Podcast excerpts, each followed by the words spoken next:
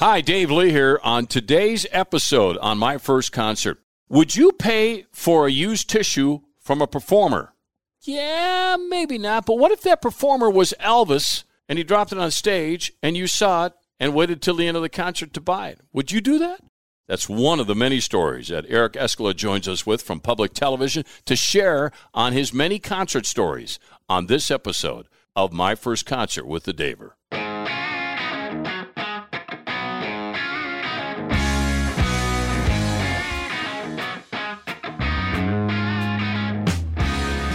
Welcome to our show called My First Concert with the Daver, and with me on every broadcast is Brianne, our producer. Hi, Brianne. Hi, it's good to be with you. It's great to be with you. You say that now, wait till we're about 10, 20 shows in. But this is a podcast where we basically are remembering our first concert experiences. So, you as a listener, I'm hoping at some point on this show that you can join us and share with other listeners your very first concert you attended, or maybe among the first. Not all of us remember that clearly. We remember significant events in our lives, and without question, for many, that's the first concert we ever attended. Whether it's the bands, the singers, the decade, the friends you're with, a boyfriend, a girlfriend, a heartbreak, the beginning of a romance, just really a panorama of endless different memories. So we encourage your memories and an opportunity to join us on a future podcast. Today, I'm bringing in a good longtime friend of mine. Many of you have seen him on uh, public television. Eric Eskola. Double E, how are you? I'm great, Dave Lee. What a what an honor to be here on the inaugural broadcast. well, you and I've chatted about these things before, uh, many things music related. So we're just going to let it fly here a little bit. But your first concert, Eric, do you remember what that was? I do. 1970, Minneapolis Auditorium, Elton John. I think it was his second appearance in the Twin Cities. I think he had done a Guthrie show. Uh, and one of the sidebars of this, we came down from Duluth. I was in high school in Duluth, and we came down for the show and they were building the IDS tower at the time in downtown Minneapolis on the Nicollet Mall. Oh and they had the cross beam, the final beam of the of the tower. A beam of significance. A steel beam, mm-hmm. humongous, because the crystal it was going to be above the crystal court, I think. Yeah. And you could sign your name on the beam with with a pen, with a sharpie, sharpie. sharpie. Okay. And so my name is on the beam. Is on the beam that's topped off the IDS Center. So whenever I drive town, town, I'm going to peer up into the sky and I'm going to think of you. Well, I certainly hope so. you mentioned the Guthrie show. You know what's funny about that? So I went to see Elton recently. How was he? I've seen him a number of times. Best I've ever seen him. And it's kind of his final tour, right? I that without question was the best. Now my my uh, wife years ago when we went to see Elton, remember he used to say that he had the loudest show in rock and roll. Remember that? He said it. I don't think it's true, but he said it. He said it. Well, it was true for her because she had permanent hearing damage. Really? At, and at Elton John, you're going, man, we've been to ACDC, we've been to Metallica, and Elton John's concert affected your hearing a little bit, but on a high ends. So, yeah, they used to turn those uh, amps up pretty loud, I guess. Well, for me, Marshall Tucker Band at the St. Paul Civic Center Theater. Toy Caldwell? Oh, my gosh, was it loud? I mean, you got sick to your stomach. Really? Oh, my heavens. They had the stadium amp set up. Mm for, and it was, but it was in the theater. It wasn't in the big arena. And it was, they just overpowered everybody. It, it was uh, hard to handle. They, they were great, but it was loud. So heard it and a love song hurt. Yeah, and that flute part was high piercing flute part.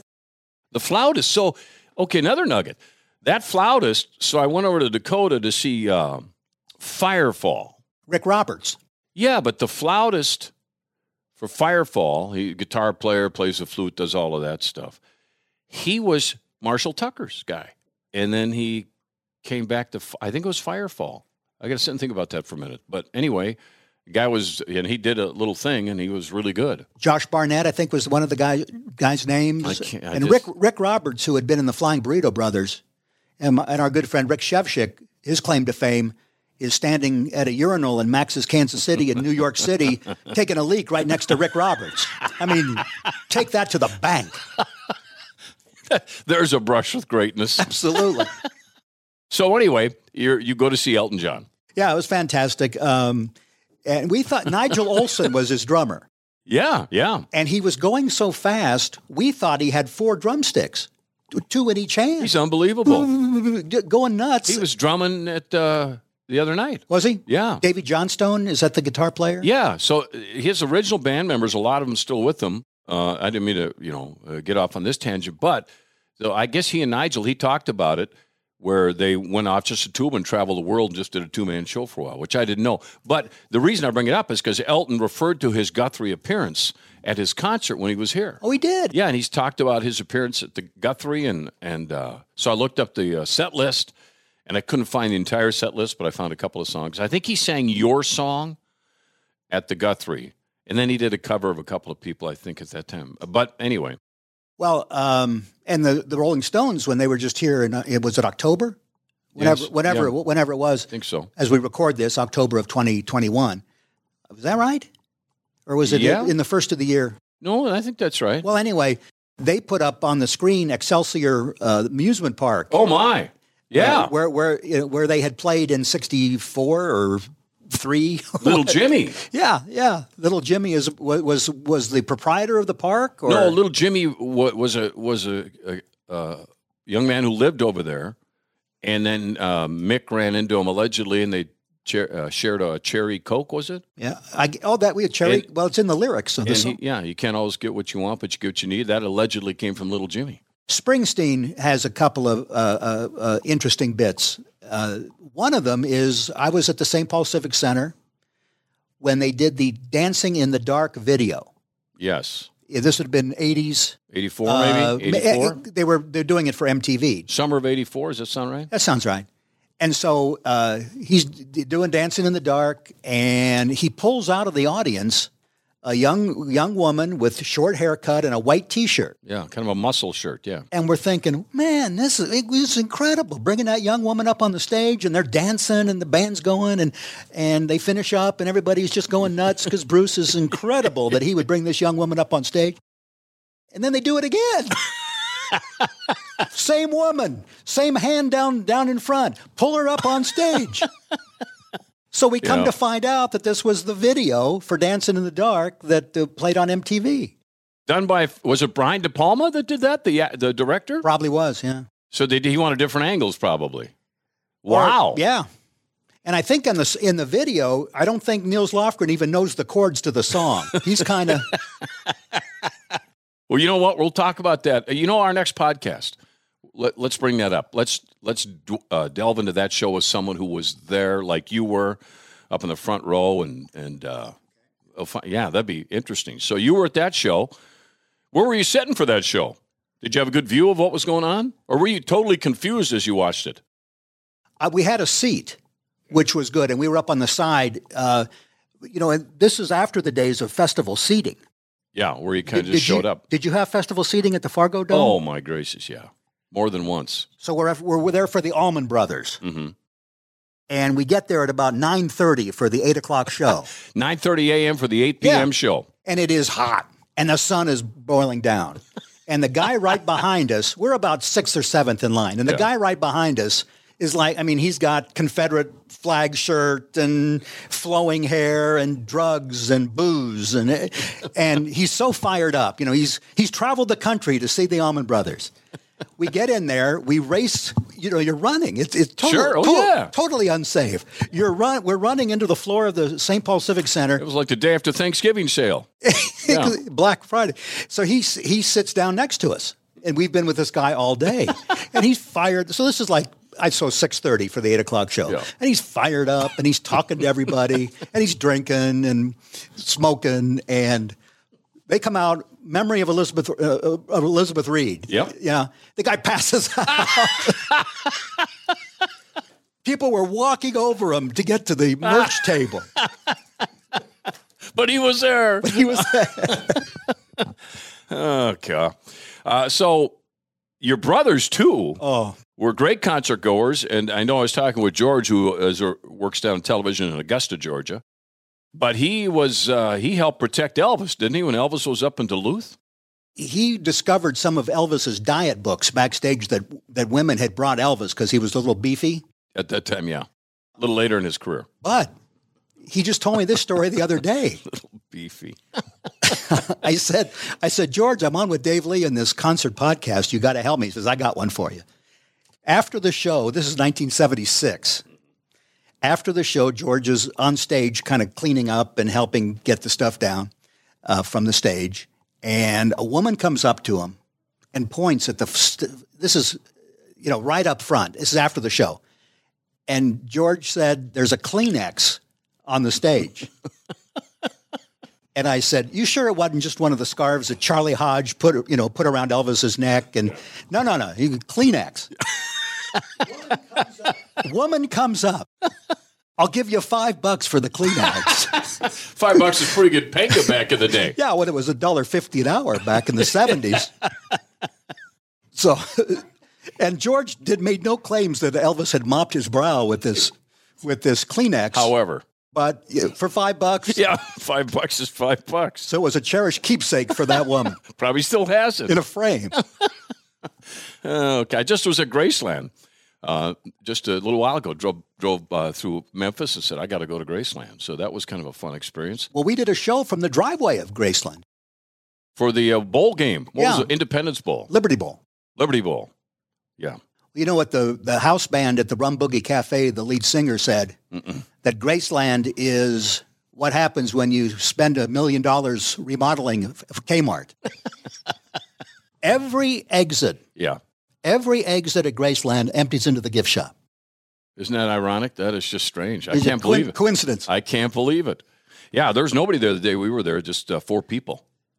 So we had the mansion kind of to ourselves, but it was fun. You know, once you see the jungle room and once you see all these things that, you know, uh, Marc Cohn was singing about and walking to Memphis, and um, I mean, it was just, it's Oh, it's cool. it's pretty cool, whether you're a big Elvis fan or not. Brianne, Memphis is one of my favorite places I've ever been, actually. Really? And people kind of look at me strange when I say that because there's, you know, Nashville and other, I guess, more glamorous places Right. you could go.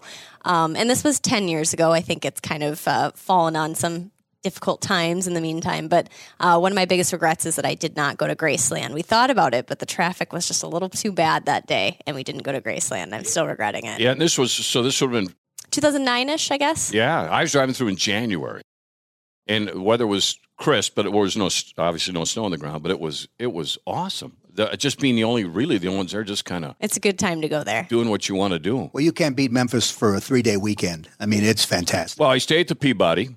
You go see the Duck March, which if you've never seen it, find out about it. The Classic. people at the Peabody are fantastic. Then we so we're going to walk. Uh, I want to walk down uh, to uh, Sun Studios. That was my next point. Is Did you get over there? Oh my gosh, it was like a religious experience when I went there. It, it's it's so amazing. You can really just feel everyone who's come through those doors. And I mean, it's been from Elvis to Jerry Lewis to Johnny Cash to Carl Perkins, and it's just you can you can feel it still there. Even U2 is recorded there. Yes, yeah, in that old Yes, worn out studio. yes, and that was they uh, used it for Walk the Line as well. They really kind of used the original recording studio for that. So when you watch that, that it was it's the same room that they all recorded in. Yeah, it's a religious experience. I loved it. But that recording equipment is so ancient, nobody living could operate that stuff. Here's the sad part of what you've just said. So we're in there, and we're, and we're in the upper level where they had the radio station. And apparently, if that guy those his records didn't like your record, he'd say something about it in the air, and pretty much you were done. So anyway, he, they're explaining uh, everything, and I'm in the room and I'm looking at it, and I'm going, "Oh boy." And my wife said, "What's wrong?" I said, "I could actually turn all this stuff on, and I know how to run every piece of equipment in here." and it's in a museum. little sad, little sad, but it was a great trip. And Sun Studios is just a little hole in the wall, but man, was that fun! And you, the history out of there is is uh, well, BB King Right? Oh, it's amazing. and many others. Did you run afoul of Kiss when they stopped in Fargo back in the day in the 70s? No, I ran I ran afoul of. Well, go ahead. Well, uh, I worked at Channel 3 in, in Duluth, Mhm. CBS affiliate, for nine years in the 70s. And Kiss comes to town. And Mark Ginsburg, who's about four feet 11, our photographer, goes up to the airport to get him coming off the plane because at the time, the big deal was they would never be seen in their makeup. Right. Without their makeup. Right. Well, he gets them without their makeup. Oh my! Wow. And then Big John, their roadie, the chief roadie for Kiss, who just recently passed away, he confiscates the film at the airport. and then So the old roll of film, right? yeah, Yeah. 16 millimeter film. Man. Then they do the show at the arena. George, my brother George, is backstage. He makes fun of Kiss for being so t- uptight about their makeup. And the same Big John pushes him against the wall. Oh, and Big John, the, the roadie, just died here in the last uh, couple months. And George said, I'll dance on his grave.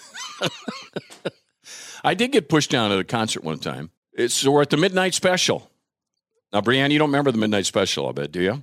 Wolf- Sounds familiar to me. Wolfman Jack did it. You can YouTube some of the videos, certainly. YouTube, I mean, he, he would, Wolfman would do his segments apparently somewhere else. So he wasn't there. And it wasn't a concert. It was, let's tape this number. Okay, break. Uh, meet your neighbor, talk to your neighbor. Okay, we're going to tape another show or concert, tape an art concert, song, another song.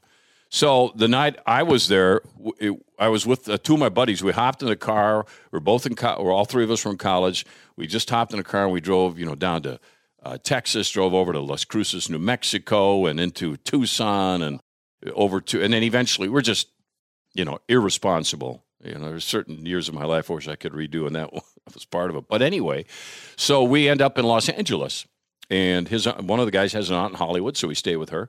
We go to the Tonight Show. Of course, as a huge Tonight Show fan, we're just influenced by it at that at that age. Then we get out of the Tonight Show. They taped it at five thirty, as I recall. So at seven o'clock, we're walking out, and these young ladies come over, and they're interns at NBC. And say, "Hey, where are you going?" I said, well, "You know, like."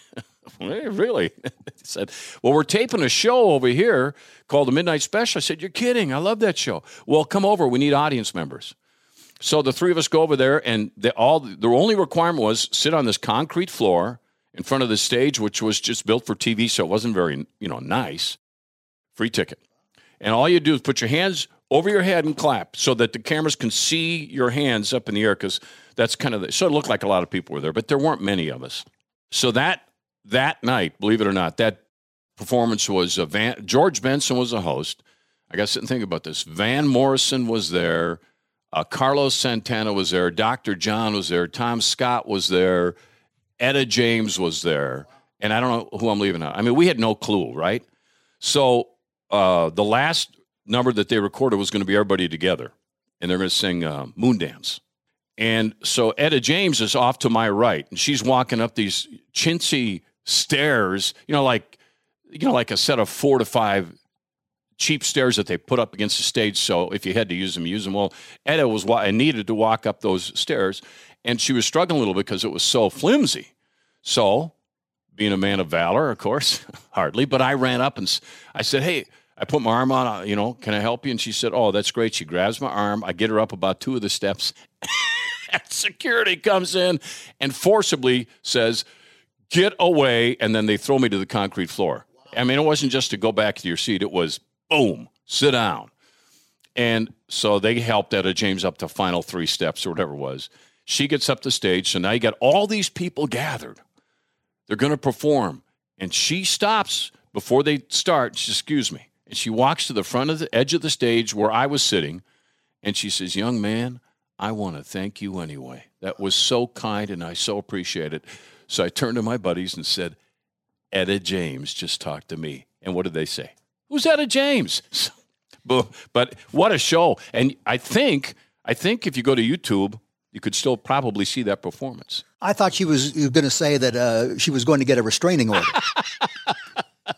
it, but that so that's that was my security story. Sorry, I, I, I wandered off. Rush opened for Blue Oyster Cult. Oh my! Did you see that one in Fargo? No, well, I don't think I did. And so Rush opened. I may have had a few where I was like that. Your buddy at the uh, at the concert that missed most of the Allman Brothers. Anyway, uh, get, th- this is you know Rush is big time. Oh, Geddy Lee, yeah, and and Alex Lifeson, the yeah, guitars. Yep.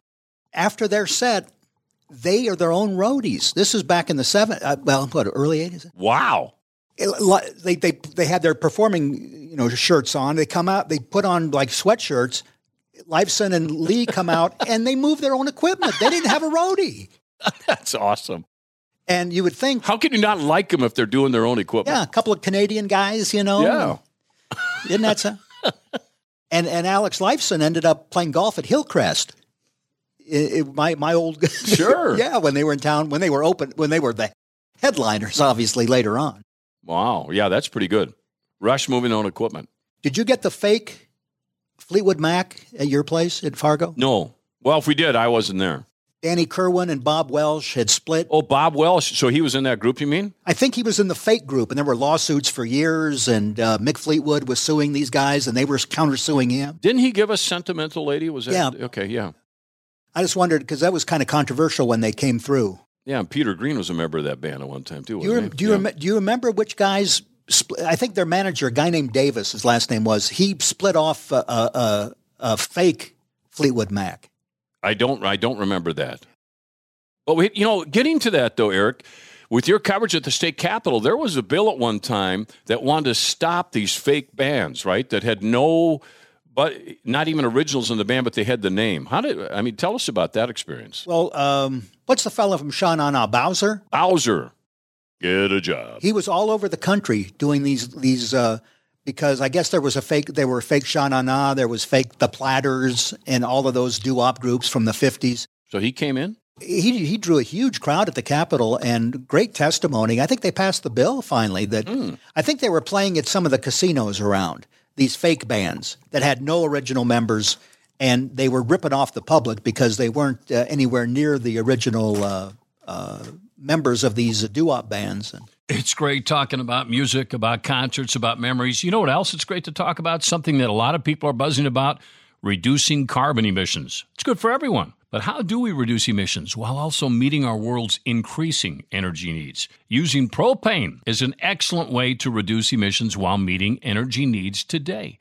Propane is a clean, non toxic energy source that helps reduce carbon emissions right now. In fact, propane's carbon intensity score in Minnesota is only 80. Grid electricity in Minnesota, including wind and solar, has a much higher carbon intensity score of 136. Who knew that using propane was that much cleaner than electricity? Plus, the abundance of propane and growth of renewable propane means it can be used for generations to come. Millions of Americans rely on propane to heat their homes and businesses, fuel vehicles on road and off, and much more, making propane the right energy right now. Find out more about what propane can do for you and the environment by going to propane.com. At the Capitol, if I recall right, you uh, had a very insightful and challenging question for Steve Miller. Steve Miller was at the Capitol one time. this is during the uh, this is during the nuclear waste controversy at Prairie Island. Bonnie Raitt comes in. One of your favorites. I asked her to dance at the Union Bar. And what'd she say to you? Uh, no thanks. I had a cardigan sweater on, and it wasn't as hip as it could have been. No, that in that room, that probably wasn't the thing to wear. But we learn from our experiences. yeah. So she comes in to the Capitol to testify against nuclear waste, Yeah. and security guys Mhm. wouldn't talk to anybody, gave her testimony, and bailed. Steve Miller's there like the next week. He comes out, sits on the steps of the Capitol, and answers every question. He couldn't have been nicer. So I said, Steve, before we start, what is the pompatus of love? He says, Well, it's a nonsense word. It just had enough syllables to fill in the melody. it means nothing. Oh god. So then we got to the, ser- the less serious issue. And Cher showed up at one point, didn't she? Cher was campaigning for Al Gore. And you were a Cher fan. Who wasn't? Yeah. I think she had had some work done. But she was good. Oh. And had her talking points down and uh, was very, uh, you know, environmentalist and uh, social justice. And of course, it was a lot of it was environment because Gore was like Mr. Environment. Mm-hmm. But yeah, and she drew a, she drew a, as you can imagine, you know, we're watching, we're watching a couple of uh, guys debate uh, local government aid on the floor of the House. and then all of a sudden, here comes Cher. Big time. Yeah, let's break this up a little bit. Yeah. And now for something completely different. so, among other concerts that you uh, witnessed, Gordon Lightfoot. mm-hmm. This is after he wrote The Wreck of the Edmund Fitzgerald. okay, written about kind of the area you grew up in. This is the shipwreck. They left the Superior Harbor, Mm-hmm. got in the November storm, sank 29 men on board the Edmund Fitzgerald Mhm. ore carrier killed. Many of the crew members' families lived in Duluth and Superior. And he came out and he did the song. He started to do the song, you know, halfway through the show or whatever, and he gets booed. Family members thought he was making money off the wreck of the Edmund Fitzgerald. He stops the song. He goes over to uh, uh, the side of the stage and picks up a magazine. And he says, I got everything I knew about the Edmund Fitzgerald from this article in Newsweek. And I didn't do it to make money. I did it to create a lasting tribute and memorial to these brave men. Well, the place went nuts. and they loved him after that, but it was tense. Uh, while, and they he stopped the song in the middle. Why? So he kind of must have thought, well, this could possibly happen. I think there'd been a story in the paper that oh. there was going to be some people uh, angered by the profit, the alleged profiteering off of the song, off of the tragedy. But, but that was dramatic. And then he captures the crowd at the end. Oh yeah, I loved him after he uh, talked about the memorial to these brave men. Yeah, well, good anticipation on his part as well that, that he would do that and then be prepared for it once once that would happen. Uh, Neil Young played solo acoustic at the uh, Orpheum, mm-hmm. and I splurged. I got the f- right down front, and then the meet and greet backstage. And so I walk up to Neil Young. You got your question ready? Oh, I'm I'm I'm all set. Is it like one question, or take a picture with me and, and no, no? Moving? He was just mingling. It was okay. you know. And I said, Neil, you don't know this, but we've spent a lot of time together. that creeped him out a little bit. And he has these piercing gray eyes. and he looks at me and he says, Thanks, man. That's all it takes. And you remember it forever. Oh, my gosh. Uh, I don't know if they have any idea. Whatever they say, we, we kind of take it to the bank. Neil Young, you and I went to see, was it Crosby, Stills, and Nash, or was it Crosby, Stills, Nash, and Young at the Xcel Energy Center shortly after it opened? They did a half house show. Yeah. Well, I've seen them many times. No, no, maybe it was just Crosby. It was it was Stephen Stills and maybe David Crosby. Crosby it? and Nash, maybe. Yeah, because they, they they sang together. Yeah, it was Graham Nash. Yeah, they had a lot of permutations come through, and um, they got political. One show I, I remember. Uh, I didn't real. I was I was at the St. Paul Civ. Was the Xcel maybe? And it was right during the Iraq War. And I, I you know, I, I liked them, so I, I, went to see him. And there was uh, uh, a, a guy lobbyist from the Capitol, a couple of lobbyists from the Capitol near me. And I didn't know what the set list was going to be, but David Crosby comes out and says, "We're going to do every protest song we ever learned." and they knew plenty. And it was, you know, liberal, uh, social justice, anti-war, and I'm kind of going, maybe, as a neutral reporter, I thought, well, maybe I probably shouldn't be here. Shouldn't be here. Yeah, that's the trouble when a concert turns that way. I don't care if you agree or disagree. I'm not sure you go there to hear that part, but but but it yeah. happens more than more than you would think. I double dated with Sid one time at a concert. Come on. Sid Hartman? Sid Hartman, of course, the iconic sports writer. You and I both worked him for 30 plus years, yeah. so we can pretty much say anything. I think we have that license. He asked uh, one of the front office women out. And in a horrible lapse of judgment, she said yes. Front office of what? CCO. Oh, okay. And then I went with Cathy Wurzer, and we went to the Decathlon Club for dinner. Wow. Romance. Then we went to see Neil Diamond at the Met Center. More romance. So the next morning, I'm on with Sid at 6:40. Wait a minute, Brianne. If this had been you, would that have been a good night out? Absolutely, I love Neil Diamond. Yeah, yeah. romantic night, right? Yes. Yeah.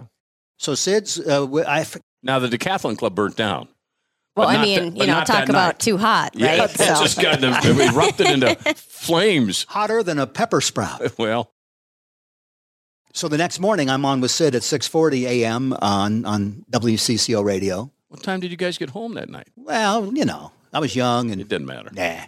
So anyway, I say, uh, Sid, it was incredible being out with you last night on a on a double date, and he said, well. Uh, he was he wasn't happy you brought it no. up. So I said, but it got a little out of hand when you were waving your sport coat over the over your head, yelling "Kentucky woman."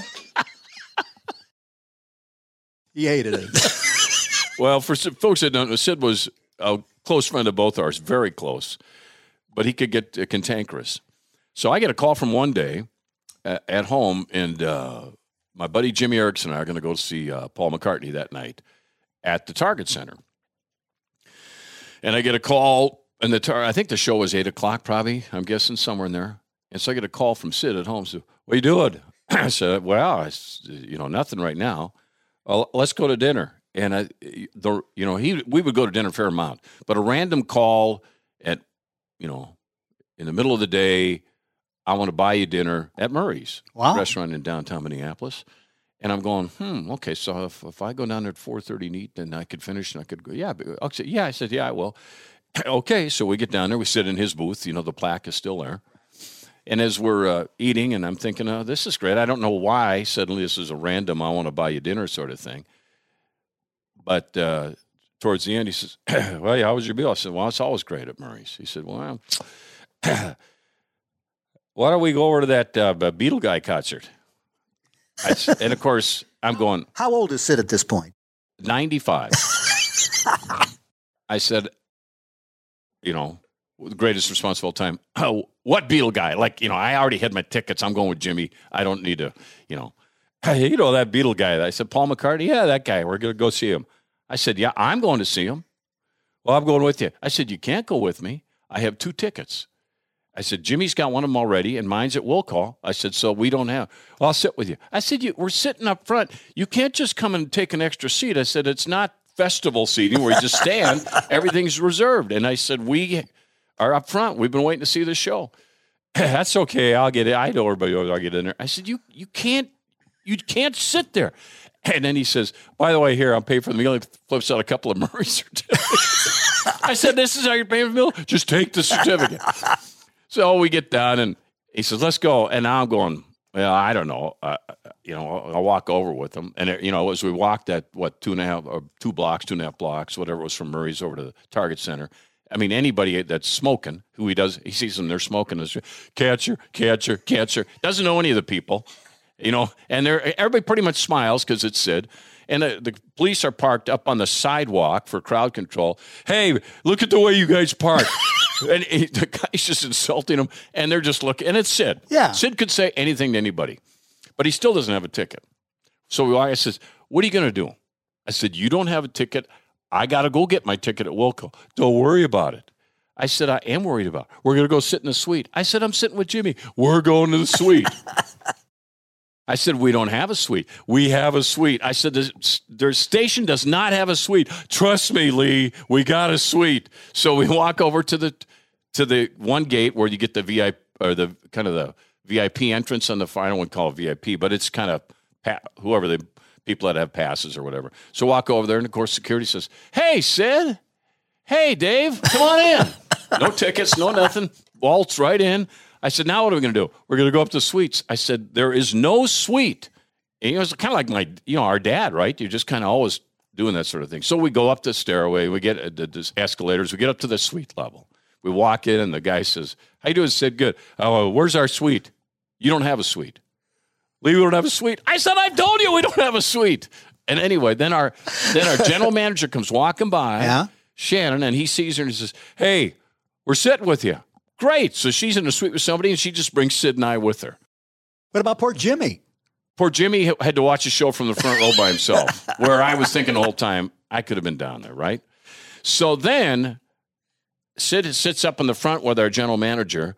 I'm in the back with her husband, Tom in the back of the suite, which is fine. And McCartney starts a show. He does about five songs from the new album, you know, none of which I know, and then he does one of the, you know, uh, one of the classics. Now he's going to go into a role of Beatles hits, just and his hits, right? And the, this Thomas says, "Wow, that's amazing. He's 95. He's at a concert." He says, uh, "When's he? Uh, how long will he stay?" I said, seven songs." You know that? I said, "I trust me." I said, "Just count on it." Seven songs. So the seventh song starts. So we've been through five ones that we don't really know. Now the hit's not just now it's going to be just awesome, right? Gets the seventh song. Comes what? Lee, let's go.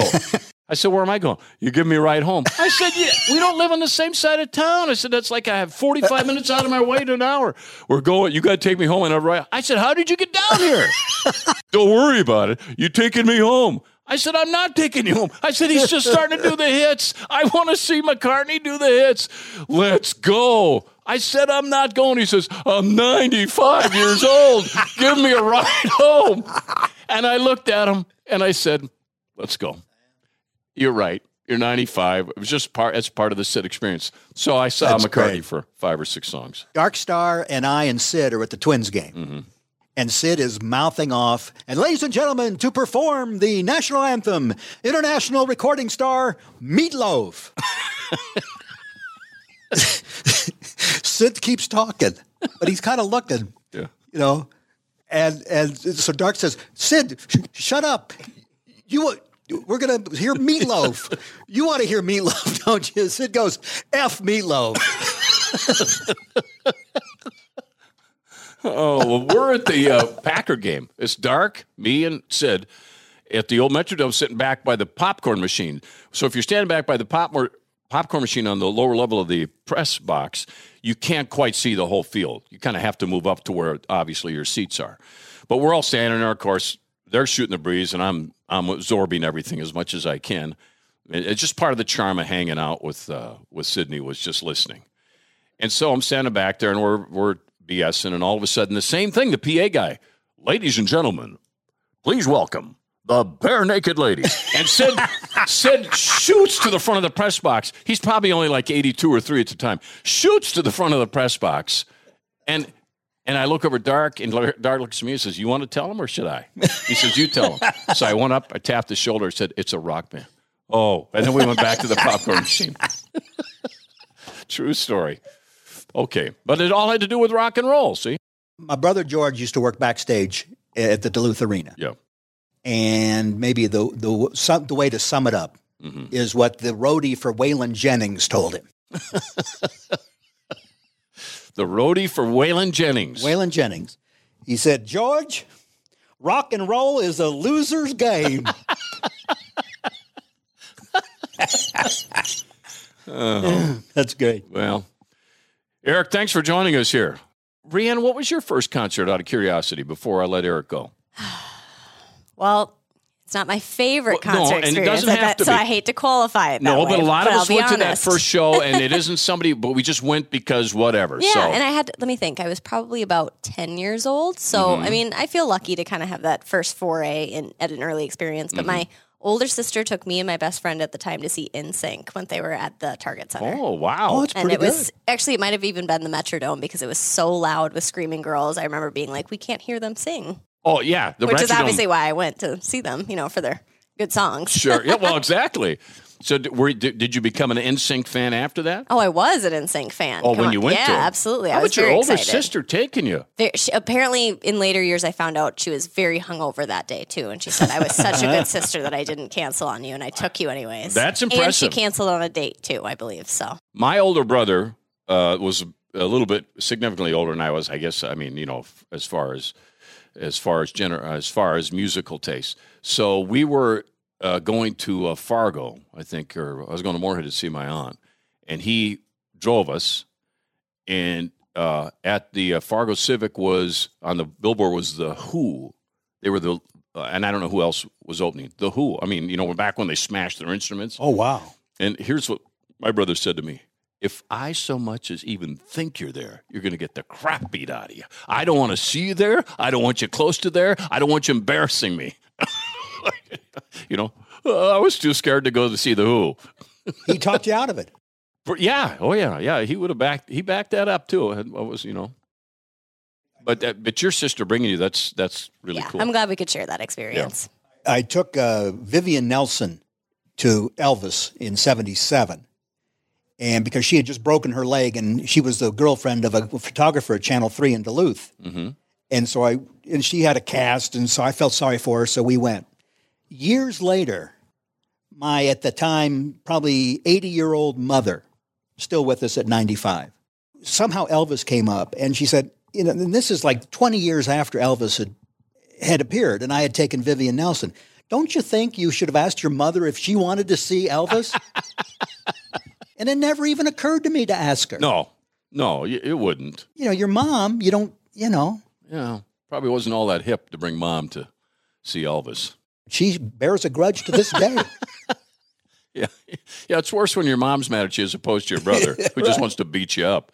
You know. a lot of fun, Dave Lee. Thank you. Eric, it's great. Brianne, uh, this is fun. I hope we can uh, keep doing this. I think so. I think we got another one in, in the can. So Okay, well, that's awesome. Eric, thanks so much. And I know that we'll have uh, one of these days, we're going to grab George, your brother, make you come back and uh, chat with uh, George a little bit and, and some of the concert experiences. He'll be armed and dangerous.